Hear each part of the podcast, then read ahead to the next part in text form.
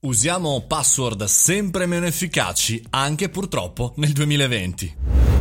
Buongiorno e benvenuti al caffettino, io sono Mario Moroni e come ogni giorno alle 7.30 nel caffettino, nel nostro podcast, parliamo di digitale e non soltanto. Oggi parliamo però di password perché l'osservatorio di Splash Data ha eh, insomma, riequilibrato la classifica delle peggiori password dell'anno e udite udite non abbiamo assolutamente imparato nulla. Sebbene sappiamo tutti che fare backup, gestire la nostra sicurezza aziendale non soltanto è importante per il nostro business, c'è ancora eh, insomma tanta e tanta confusione. Bene, la password più utilizzata a livello mondiale, lo era anche nel 2018, è 123456 bene.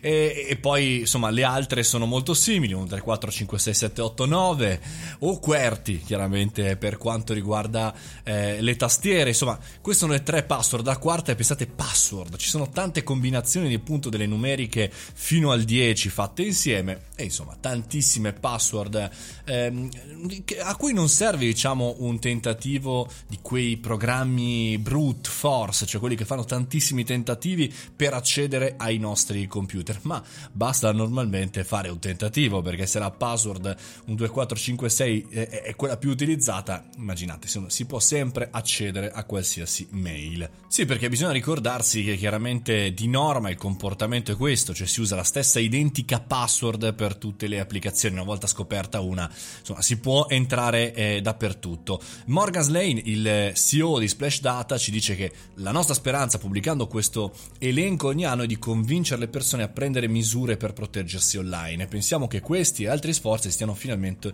finalmente iniziando a ripagare. Insomma, è chiaro che siamo molto lontani da una sicurezza, anzi da una consapevolezza informatica. È un po' come se lasciassimo, come dire, una chiave generica all'apertura della porta di casa o del nostro ufficio.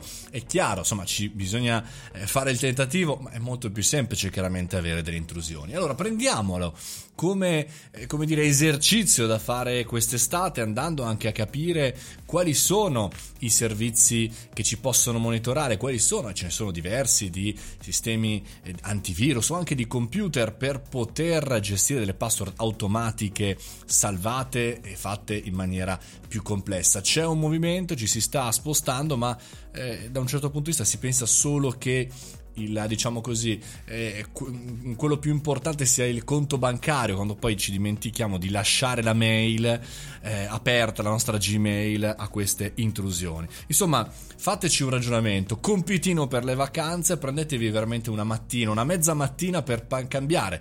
Le password più importanti, non usare la stessa per tutte, ma us- usare password differenti per tutte, insomma, salvandovele chiaramente non eh, su un file nominato password, chiaramente veramente una buona estate di cambiamento di password. Facciamolo tutti per la nostra sicurezza e per i nostri progetti online. E con questo concludiamo anche il caffettino di oggi. Noi ci risentiamo domani mattina alle ore 7.30. Condividete, mettete like, passatelo un amico. Questo podcast anche in estate per tutto agosto alle 7.30 è qua. Pronto, fate i bravi. A domani.